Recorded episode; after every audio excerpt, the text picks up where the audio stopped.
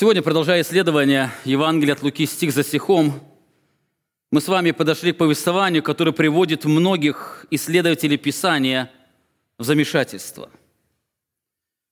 Это повествование описывает пророка, который терзался сомнением. Но не просто какого-то пророка, но до того, о ком сам сказал Христос, что из рожденных женами нет ни одного больше пророка, чем этот. Как такое может быть? Неужели величайший пророк истории Иоанн Креститель, который, указав на Христа, на Христа, воскликнул «Вот Агнец Божий», впоследствии был подвержен сомнению? В мире, где осуждается всякое сомнение, в церкви, где сомнение приравнивается к неверию, а в религиозном обществе, где образ зрелого христианина представлен свободным от всякого сомнения, это повествование многих повергает в шок. Так для того, чтобы как-то смягчить данное напряжение, некоторые исследователи Библии высказали предположение, что данное повествование говорит не о сомнении Иоанна Крестителя – а о сомнении его учеников. Они говорят, что данная история просто описывает желание или один из путей пророка как-то помочь разобраться с сомнением его учеников. Но это не так. Дело в том, что в повествовании Луки, как евангелиста Матфея, даже нет намека на это – но наоборот, два евангелиста передают, передавая ответ всезнающего Христа, указывают, что это было сомнение именно самого пророка Иоанна Крестителя. Посмотрите на ответ Иисуса Христа. «И сказал им Иисус в ответ, «Пойдите, скажите Иоанну, что вы видели и слышали». И дальше перечисляется то, что они видели и слышали. Пойдите, скажите Иоанну. Христос ясно понимает, что в ободрении нуждаются не его ученики, которые все это видели и слышали, но сам Иоанн. Но так как по причине тюремного заключения Иоанн не мог прийти к Иисусу, то сам Христос посылает ему тех учеников, которых он послал, говоря, идите, скажите, что вы видите и что вы слышите. Более того, если бы это было сомнение только учеников Иоанна, то ответ Христа оказался бы достаточно странным. Зачем Иоанну говорит то, что они видят и слышат, если они это уже видели и слышали, но это им нисколько не дает убежденности в мессианстве Христа. Так особенностью Божьего Слова заключается в том, что оно говорит истину без всякого привлечения. Говоря о благочестии наследников царства, Бог не только говорит об их победах, но также и об их слабостях. Все герои веры переживали искушения. Некоторые из них познали горечь падения, как царь Давид, или горечь непослужания, как пророк Моисей.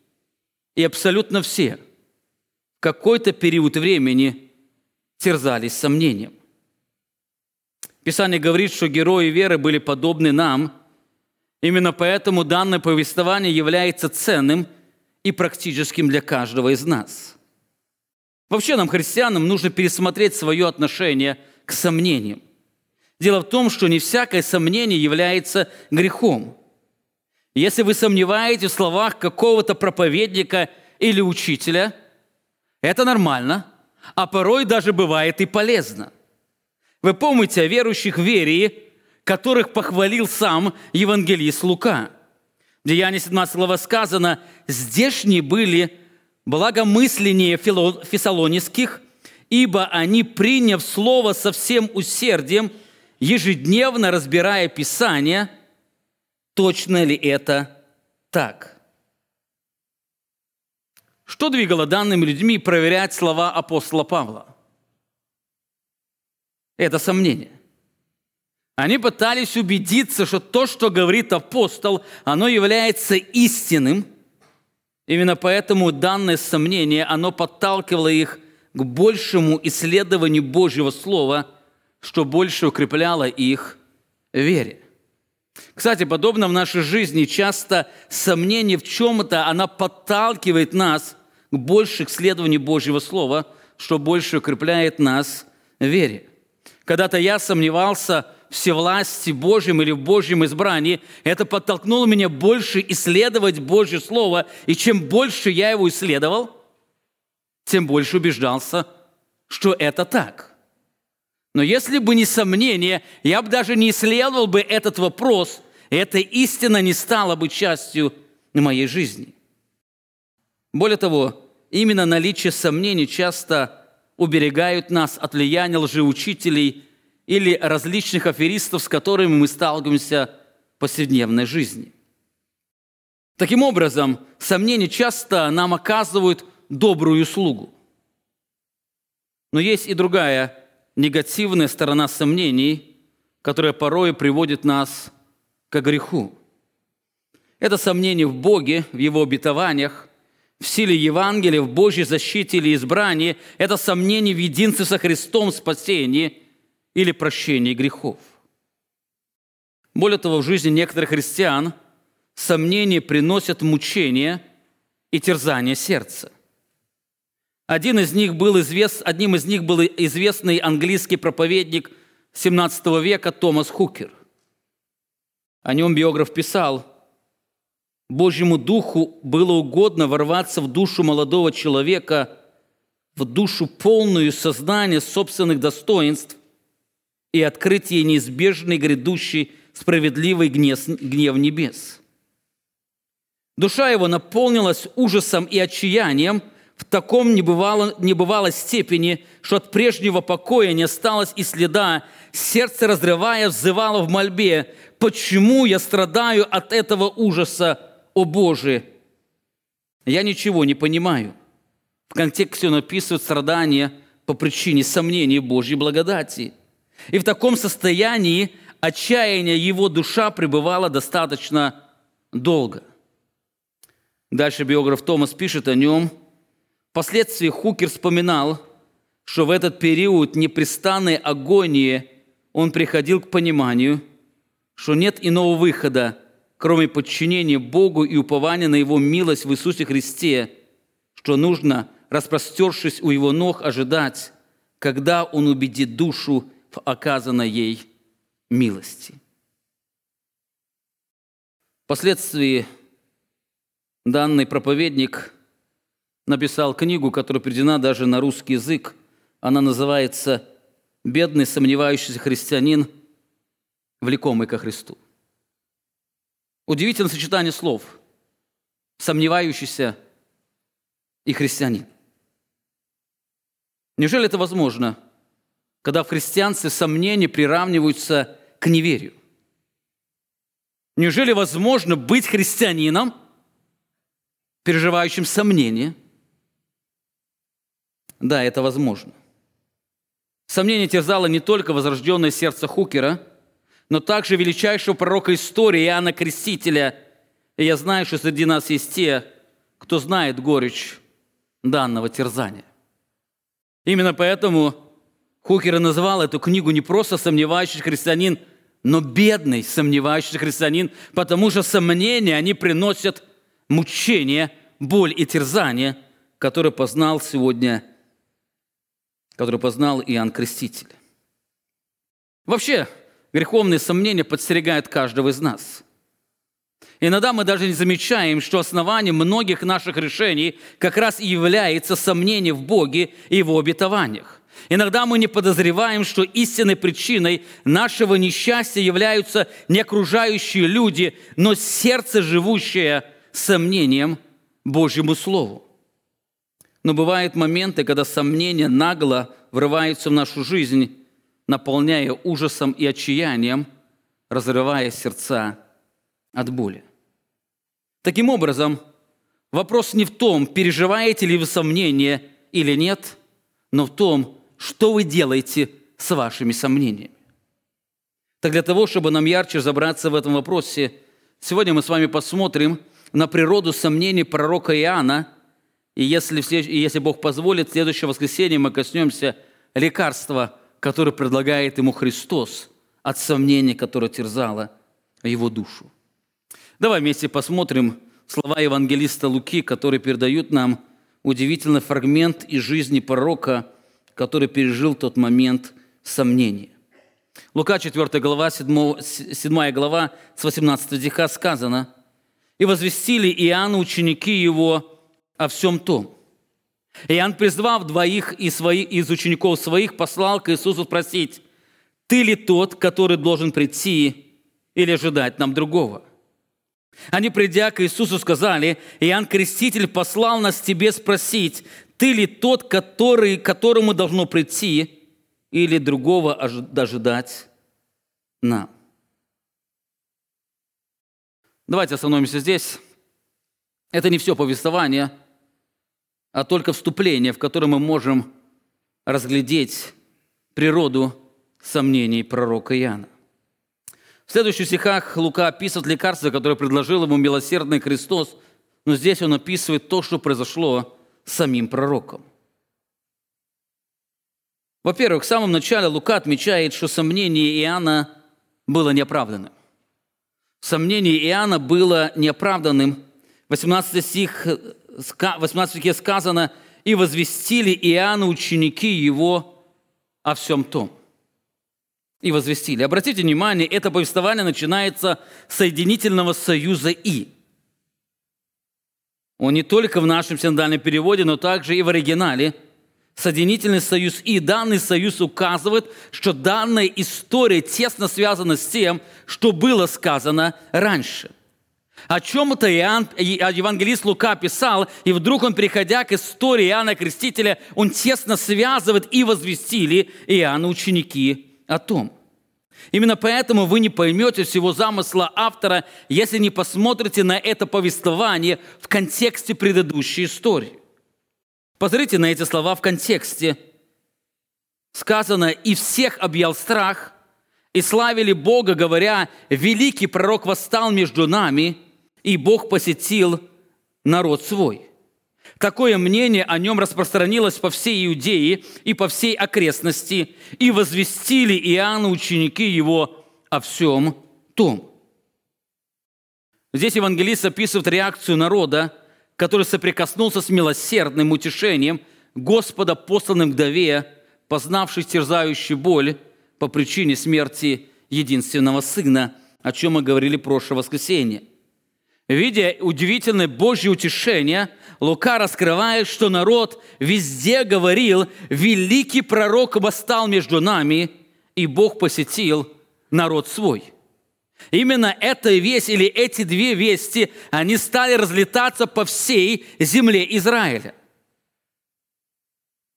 Каждую окрестность приходили эти люди и говорили данные слова.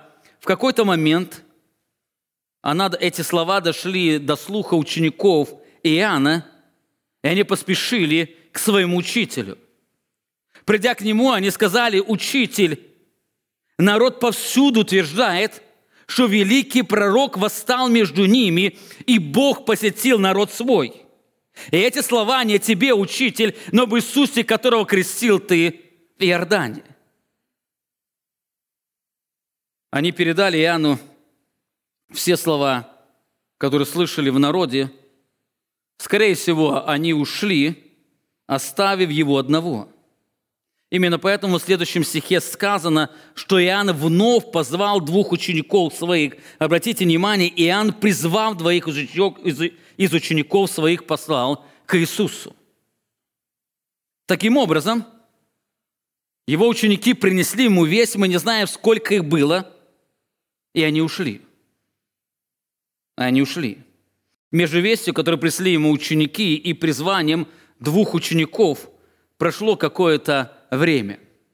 Мы не знаем, сколько время прошло, то ли день, то ли два, то ли месяц, то ли полгода, но прошло по определенное время, и этого времени было достаточно, чтобы Иоанну еще раз переосмыслить и переоценить слова народа, которые передали ему ученики – так, будучи пророком, который воспитался в доме благочестивого священника, он должен хорошо знать, что данные слова ясно говорят о том, что Иисус является Мессией, то есть Христом.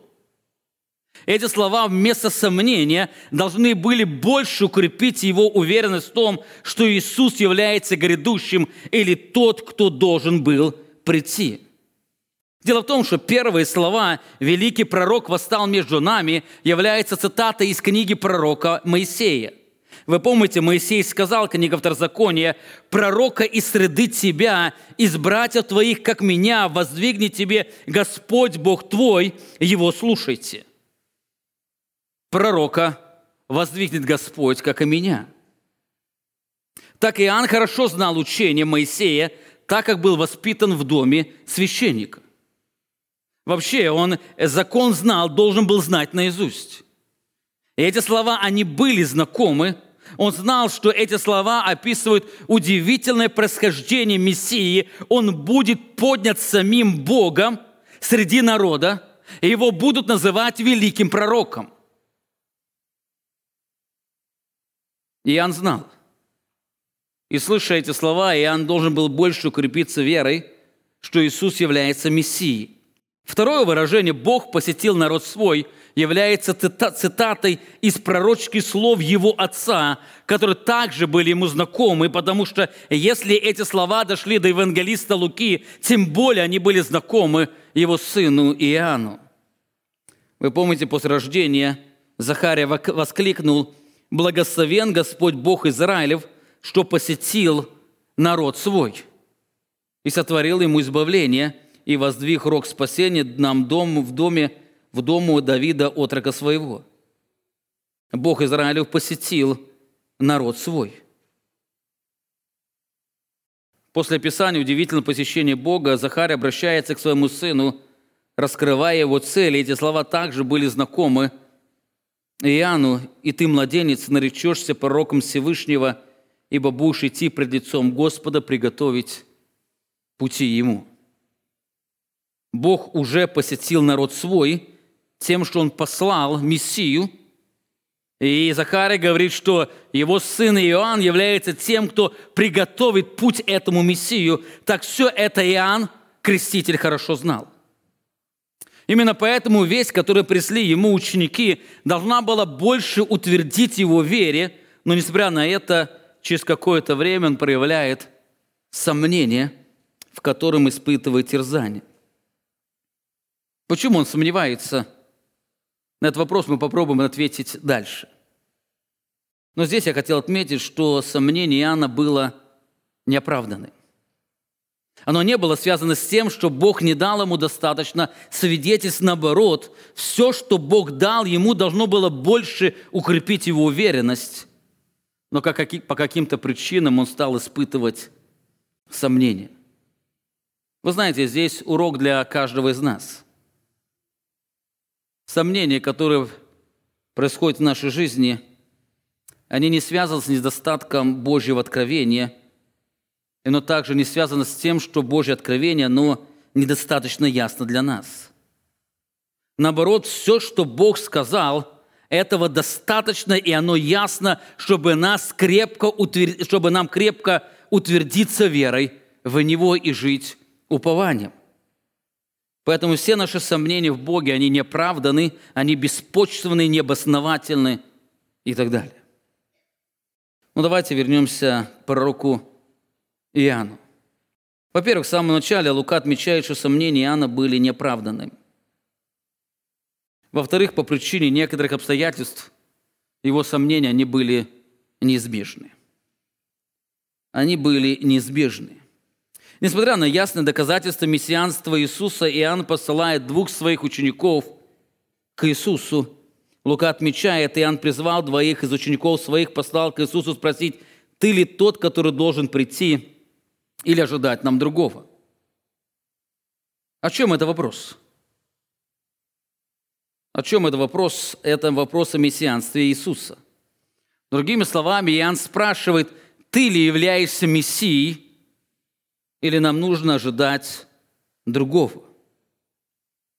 Ты ли, который должен прийти, или дословно ты ли грядущий? Так часто называли Мессию, Мессия, тот, кто грядет, ты ли грядущий? Мессия ли ожидает нам другого? Не кажется ли вам, что этот вопрос является достаточно странным, особенно после того, что нам известно о самом Иоанне? Именно поэтому некоторые исследователи Библии пытаются найти другое объяснение просьбе Иоанна как-то пытаться минимизировать его сомнения. Ведь несколько лет назад Иоанн ясно исповедовал Иисуса Мессии, приводя убедительные доказательства. Помните, Евангелие от Иоанна, 1 глава. На другой день видит Иоанн, идущего к нему Иисуса, и говорит, «Вот Агнец Божий, который берет на себя грех мира». Дальше он говорит, «Сей есть, о котором я сказал, за мной идет муж, который стал впереди меня, потому что был прежде меня, указывая на божественность». Хотя Иисус был зачат после Иоанна Крестителя, Иоанн Креститель понимает, что Он Бог, сошедший с небес, Он был до Его еще зачатия, Он был прежде меня. Я не знал Его, но для того пришел крестить в воде, чтобы Он явлен был Израилю. И свидетельствовал Иоанн, говоря, «Я видел Духа, сходящего с неба, как голубя и пребывающего на нем». Я не знал его, но пославший меня крестить, то есть Бог, пославший меня крестить в воде, сказал мне, на кого увидишь Духа сходящего и пребывающего на нем, тот есть крестящий Духом Святым, то есть тот есть Мессия. И я видел и засвидетельствовал, что сей есть Сын Божий. Заметьте, удивительное исповедание Иоанна. Он исповедует его Мессии – он исповедует его Сыном Божьим, и он исповедует его Богом, который был прежде него. Более того, он дает ясное доказательство, и этим доказательством является Божье откровение. Бог очень ясно указал Иоанну, что это есть Мессия, то есть Христос. Через некоторое время евангелист Иоанн описывает еще одно чудесное исповедание данного пророка. Посмотрите на эти слова – и пришли к Иоанну и сказали, Мурави, тот, который был с тобой при Иордане, которым ты засвидетельствовал, вот он крестит, и все идут к нему. Иоанн сказал в ответ, не может человек ничего принять на себя, если не будет дано ему с неба. Вы сами мне свидетели в том, что я сказал, я не Христос, но я послан перед кем?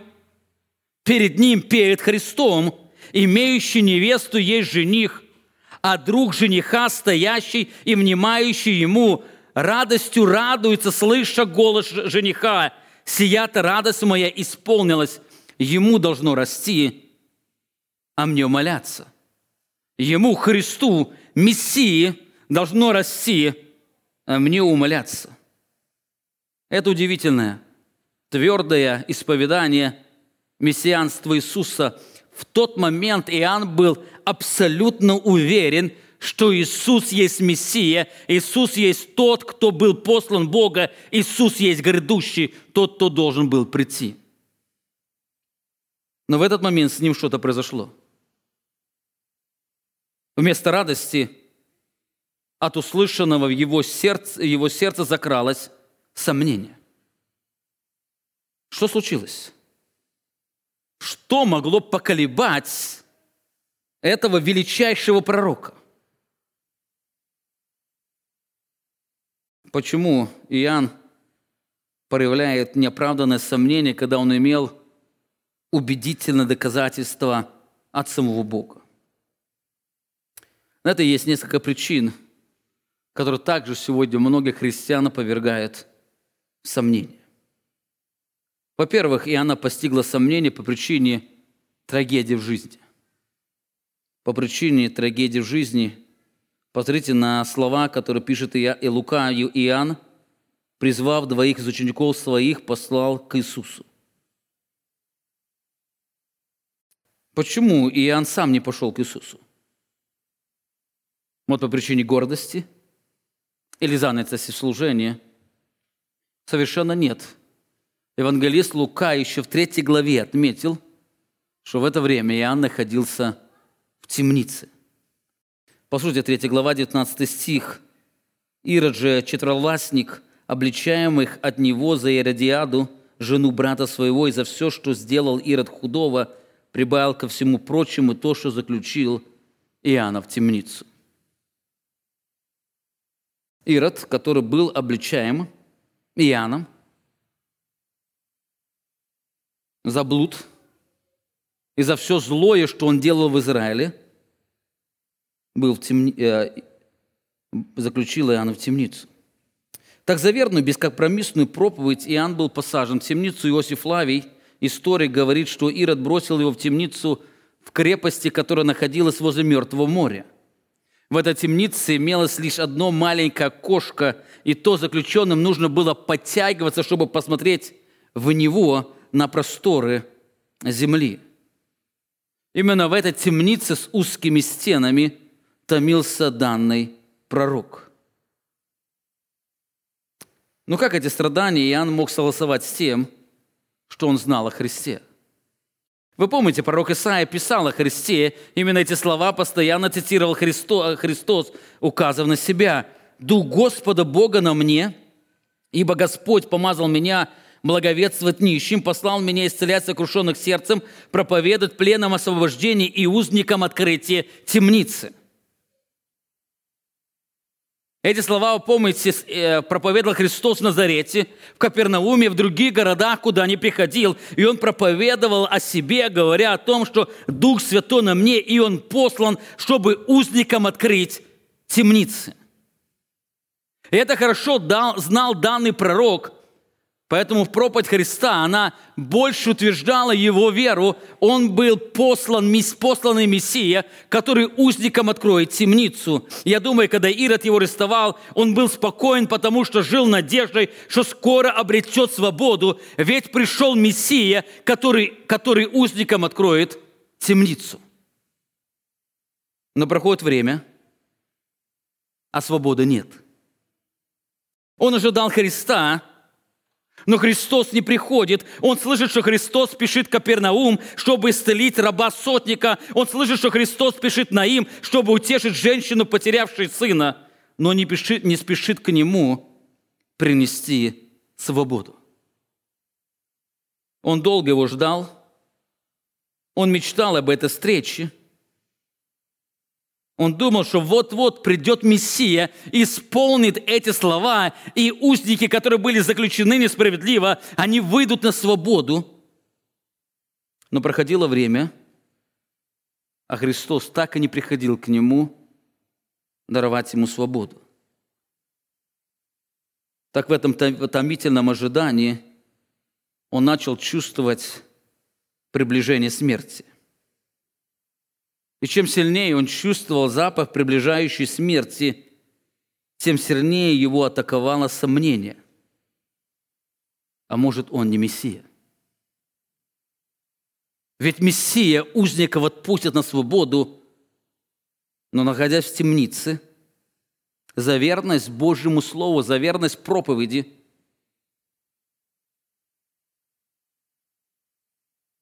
он стал сомневаться – вы знаете, подобно происходит в нашей жизни.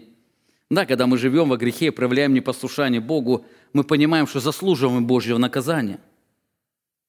Но когда приходит трагедия в нашу жизнь, особенно в то время, когда мы стремимся, стремились быть верными и послушными Богу, тогда сомнение начинает атаковать нас. И действительно, в те моменты нам трудно понять благодатный Божий план для нас в нашей жизни – Перед собранием я получил сообщение. В городе, где я жил, семья возвращалась со служения и попала в аварию, и умерла дочь, и сын находится в тяжелейшем состоянии. Как понять благодатный Божий дар для нас, Божью благость? Именно так было с Иоанном.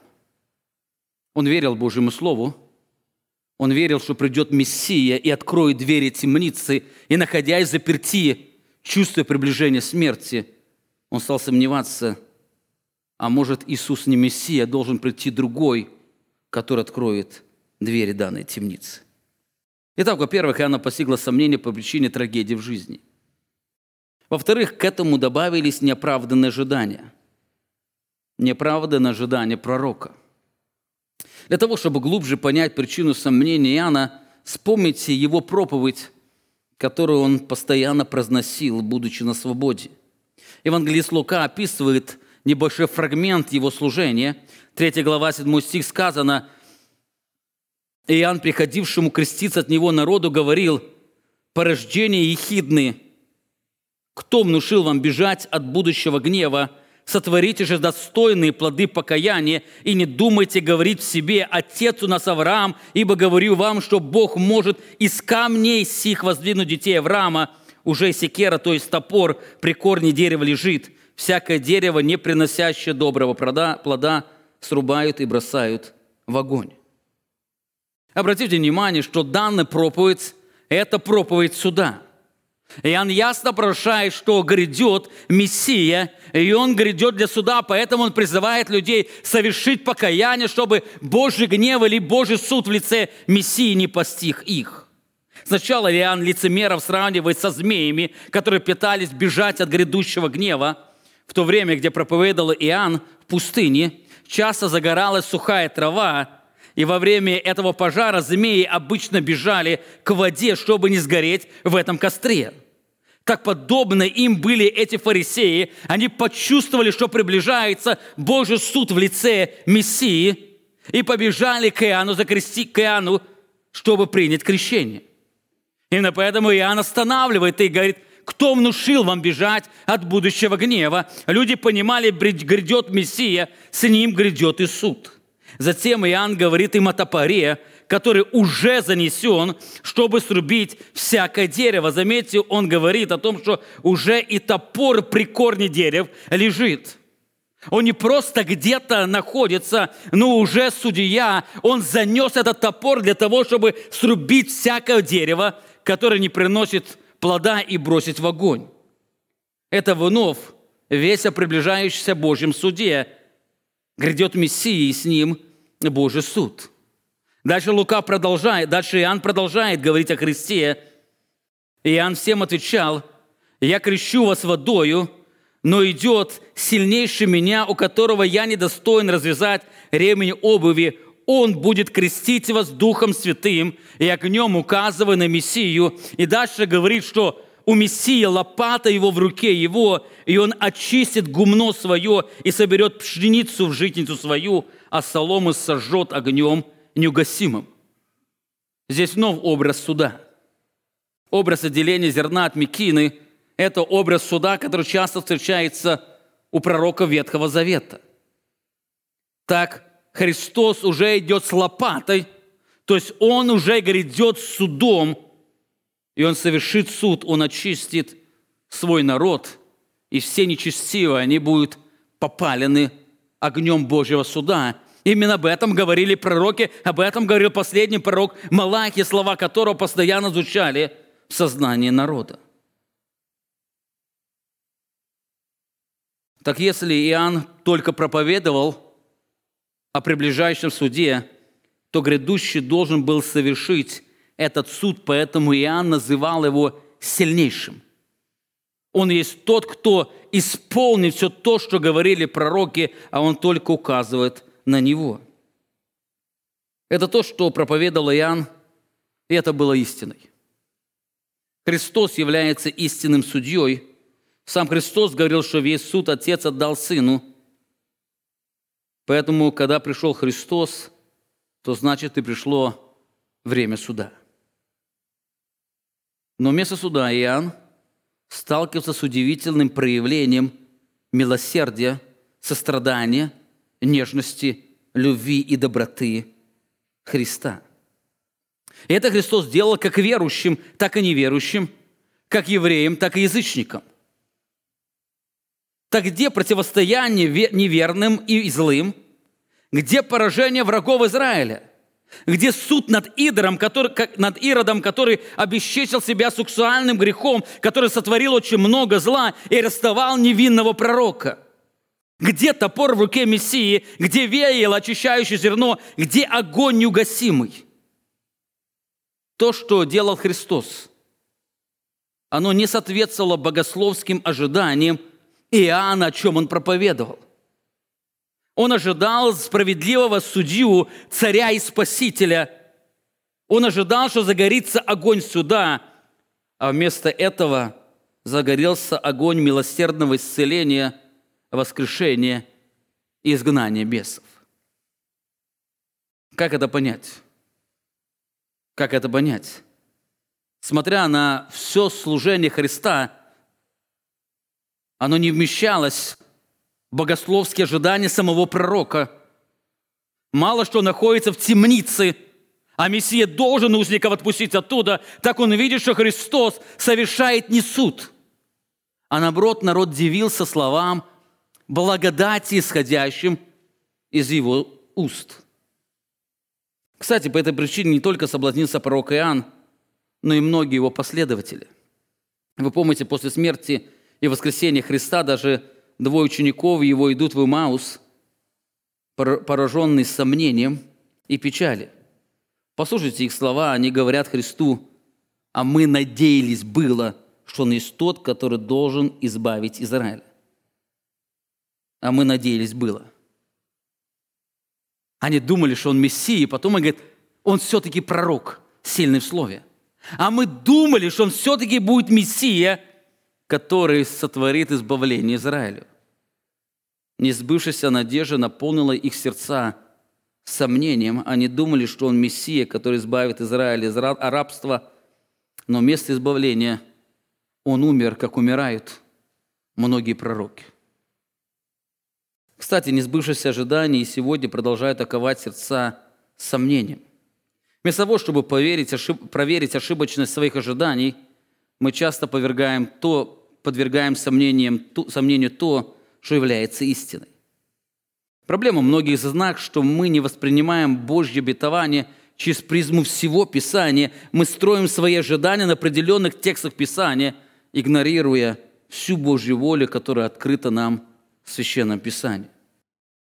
Послушайте, ложное – или неполное Евангелие является корнем всех сомнений христиан, включая и сомнения самого пророка Иоанна. И мы с вами увидим в следующее воскресенье, если Бог даст, Христос именно исправляет ученик, э, взгляд Иоанна, показывая ему на полноту его откровения. Вы помните, подобно Христос сказал двум этим ученикам, он не тому, чтобы веровать всему, что сказали пророки – не только веровать выборочно, что построило ваши определенные ожидания, но веровать всему, что сказано было через пророков. Неполное Евангелие, оно является корнем сомнений, всех сомнений христиан. Давайте вернемся к Иоанну. Во-первых, мы видим, что Иоанна постигла сомнение по причине трагедии в жизни. Во-вторых, к этому добавились неоправданные ожидания. Последнее – это усилилось сложившимися общ, общепринятыми преданиями. Оно усилилось сложившимися общепринятыми преданиями. Иоанн призвал двоих из учеников своих, послал к Иисусу спросить, ты ли тот, который должен прийти, или ожидать нам другого. Интересный вопрос задает Иоанн. В этом вопросе нет сомнения в том, что Иисус – пророк, пришедший от Бога. Кстати, в оригинале – вместо слова «Иисус» стоит Господь. Кстати, в английском переводе ясно это видно. Он послал его Господу. Господу.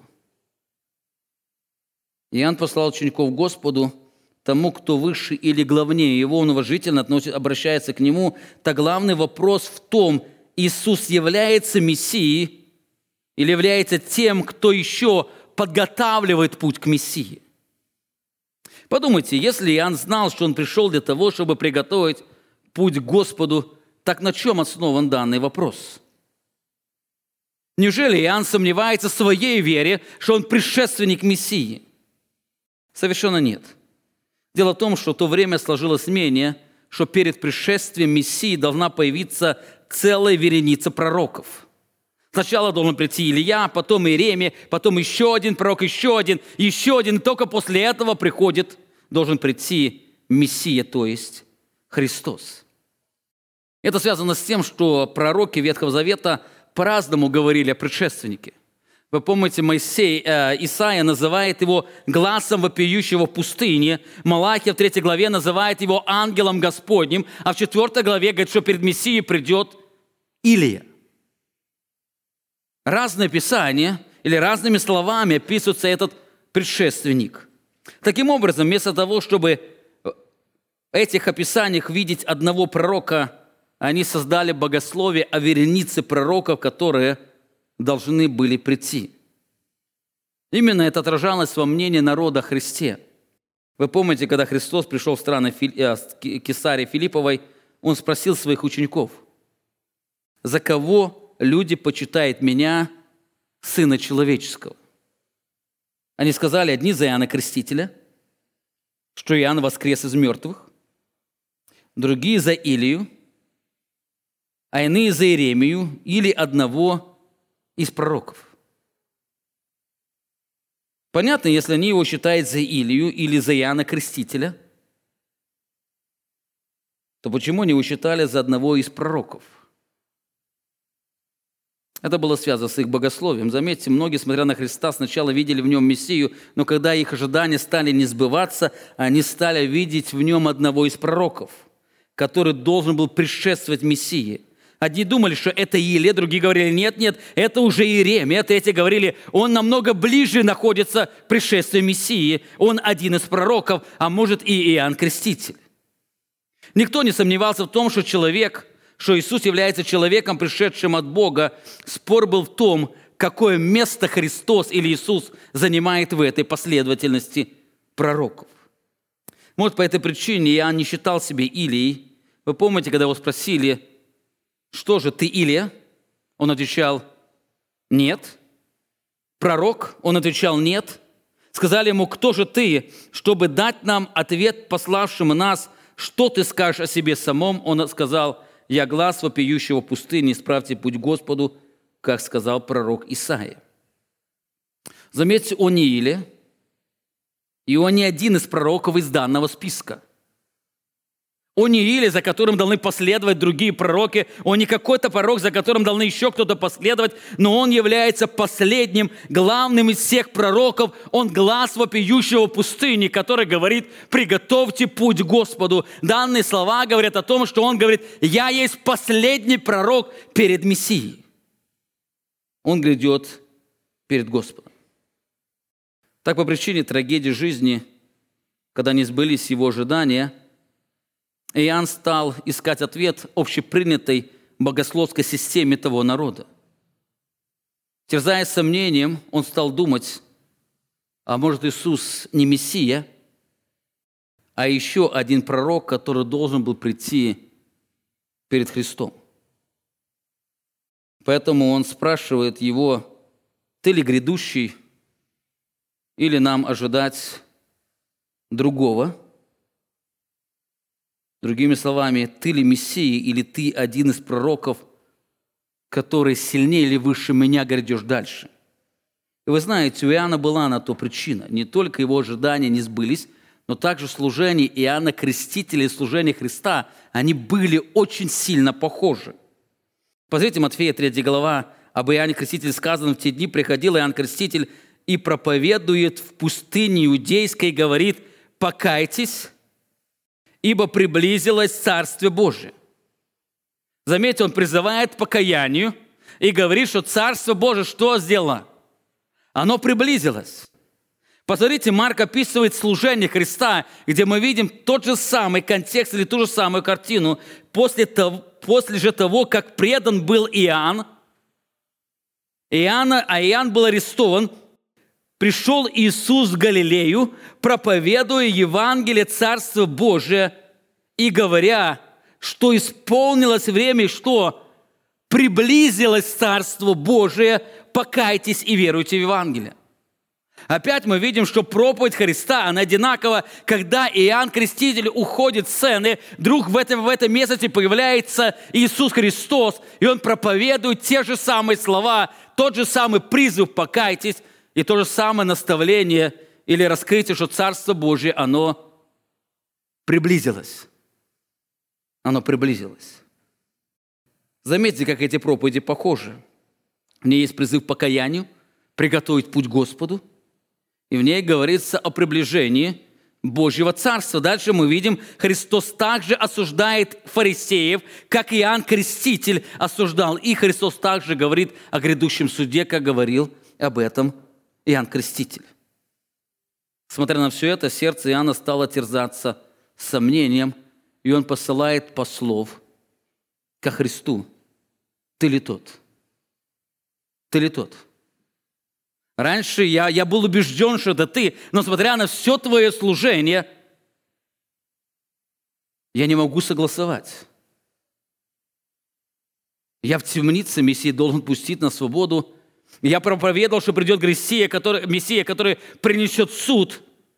Но вместо суда продолжается звучать призыв к покаянию и к вере. Когда он стал искать ответы в богословской системе, может, все-таки Иоанн был не последним пророком, а последним пророком как раз является Иисус, который предвозвестит и приготовит путь Господу, поэтому он говорит «ты ли тот». Вы знаете, подобное мы переживаем в своей жизни, когда общепринятые предания не дают нам с радостью жить доверием Христу. Мы переживаем терзание, суждение, которое порой, прово... которое порой провоцировано не Евангелием, а каким-то человеческим преданием. Нам нужно помнить, хотя все наши духовные сомнения не оправданы, они постоянно будут сопровождать нас на нашем жизненном пути. Трудности в жизни, неоправданные ожидания, различные предания, они будут периодически терзать наши сердца сомнением. К сожалению, реальность такова. Мы сомневаемся тогда, когда нужно быть уверенным, и проявляем уверенность тогда, когда нужно это подвергнуть сомнению. Знаете, если вы ищете христианство без сомнения, то его здесь на земле нет. Потому что если сомнению был подвержен величайший пророк истории, если горечь сомнения вкусили все апостолы и ученики Христа – то не думайте, что вы лучше их, вы лучше знаете Его откровение, и вы лучше понимаете Его замысел. Вы подобны им, вы помните, Яков писал, что Илья, пророк Илья, был подобен нам. Вы подобны им, поэтому сомнения, они будут встречаться и на вашем пути. Итак, во-первых, мы, увидим, что, мы увидели, что сомнение Иоанна было неоправданным – во-вторых, мы увидели, что по причине трагедии жизни, несбывшихся ожиданий и общепринятых преданий, оно было неизбежно. Именно по этой причине оно неизбежно в нашей жизни. И последнее. Сомнение Иоанна не опровергает истинность его веры. Сомнение Иоанна не опровергает истинности его веры.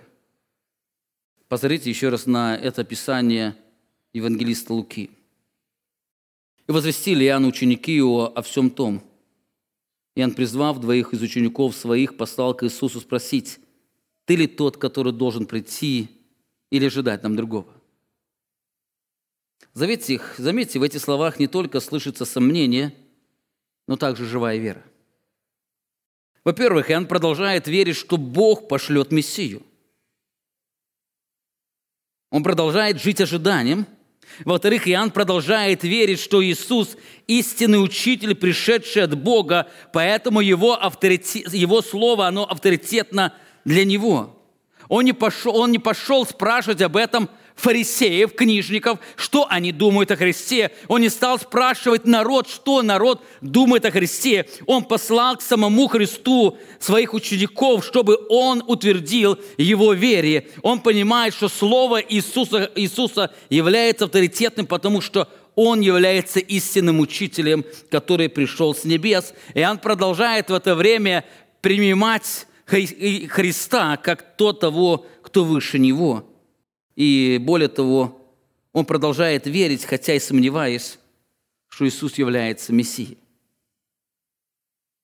В этих словах среди его сомнений все равно пробивается вера, что Иисус является Мессией. Даже тогда, когда его ожидания не сбылись, он находится в труднейших обстоятельствах, и скоро он вкусит смерть. Даже тогда он допускает, что Иисус может быть Мессии, потому что он что-то недопонимает.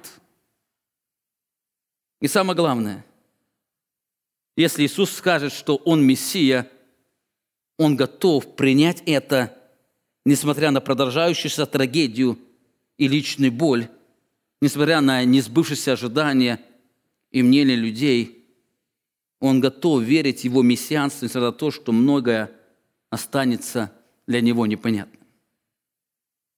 Он готов.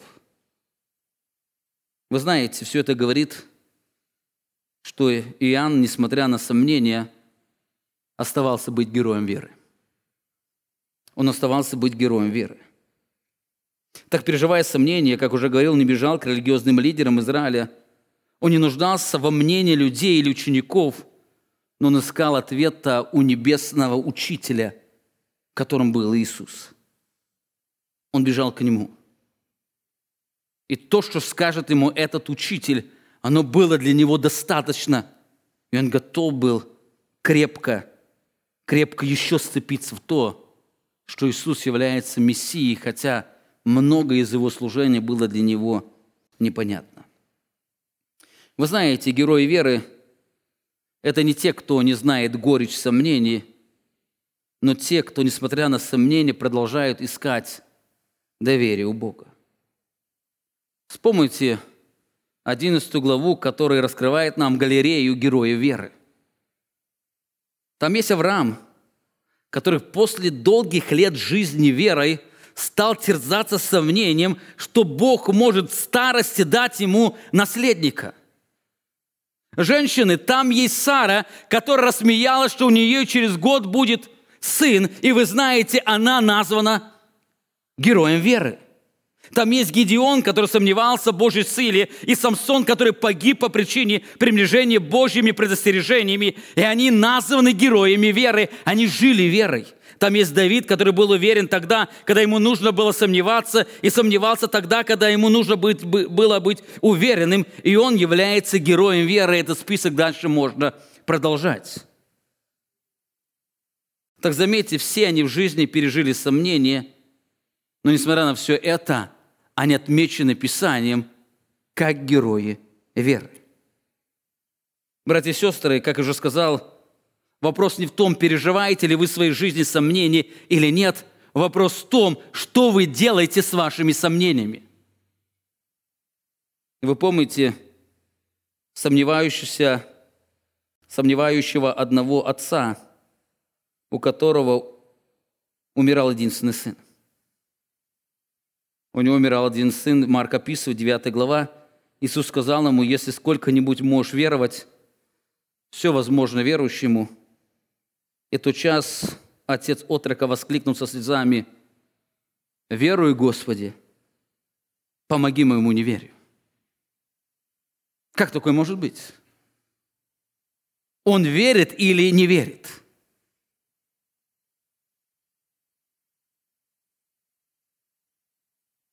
Хотя сомнения атакуют веру, они не являются доказательством отсутствия спасительной оправдывающей веры. Вы знаете, в вере можно утверждаться, но невозможно расти до веры. Именно поэтому Христос часто называл своих учеников маловерами.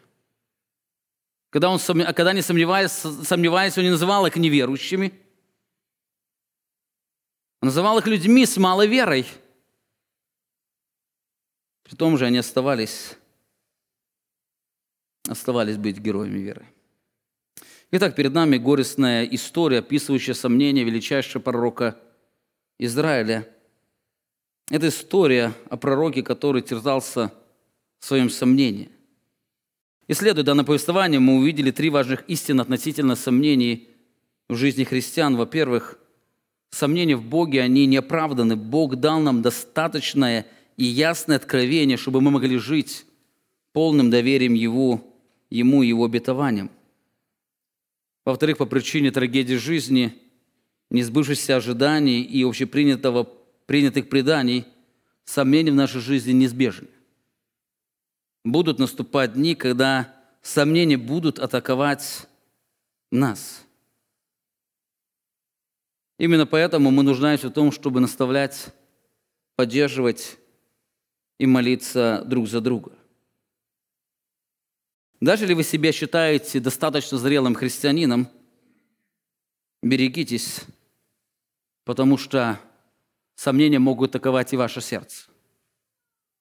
Даже вы имеете абсолютную уверенность в чем-то, берегитесь, может наступить момент, когда сомнения будут атаковать и ваше сознание. И вы будете жить сомнением, как пишет Томас Кукер, до тех пор, пока Бог своей милостивой рукой не даст вам исцеление. Не даст вам исцеление. И последнее, сомнения в жизни христиан, они не опровергают истинность их веры. Именно поэтому сомневающийся христианин – это является реальностью жизни. Есть христиане, которые переживают в своей жизни с сомнением. Это нисколько не опровергает истинность их веры, и они нисколько не являются доказательством, что они не входят в число героя веры, которые отмечены небом. Поэтому, как уже сказал, главный вопрос не в том, переживаете ли вы сомнения или нет, а в том, что вы делаете с ними. Что вы делаете с сомнениями? Мы видим, что Иоанн, терзаемый сомнением, он бежит к Божьему посланнику, к Божьему учителю, к Мессии, желая в него найти утешение. О том, как бороться с сомнением, мы поговорим в следующее воскресенье, продолжая исследовать удивительный урок Христа, в котором Он преподает удивительный, удивительное наставление, удивительное утешение, удивительное утверждение. Но самое удивительное, в этом наставлении нет упрека. Нет упрека. А сегодня я хотел закончить проповедь прекрасным учением сынов Кореевых – где они боролись со сомнениями, которые терзали их душу. Эта борьба была настолько сильной, что и постоянной, что они оставили в это в одной из песен, которую пел израильский народ. В этой песне был припев. Был припев, который говорил о борьбе с сомнениями. Псалом 41,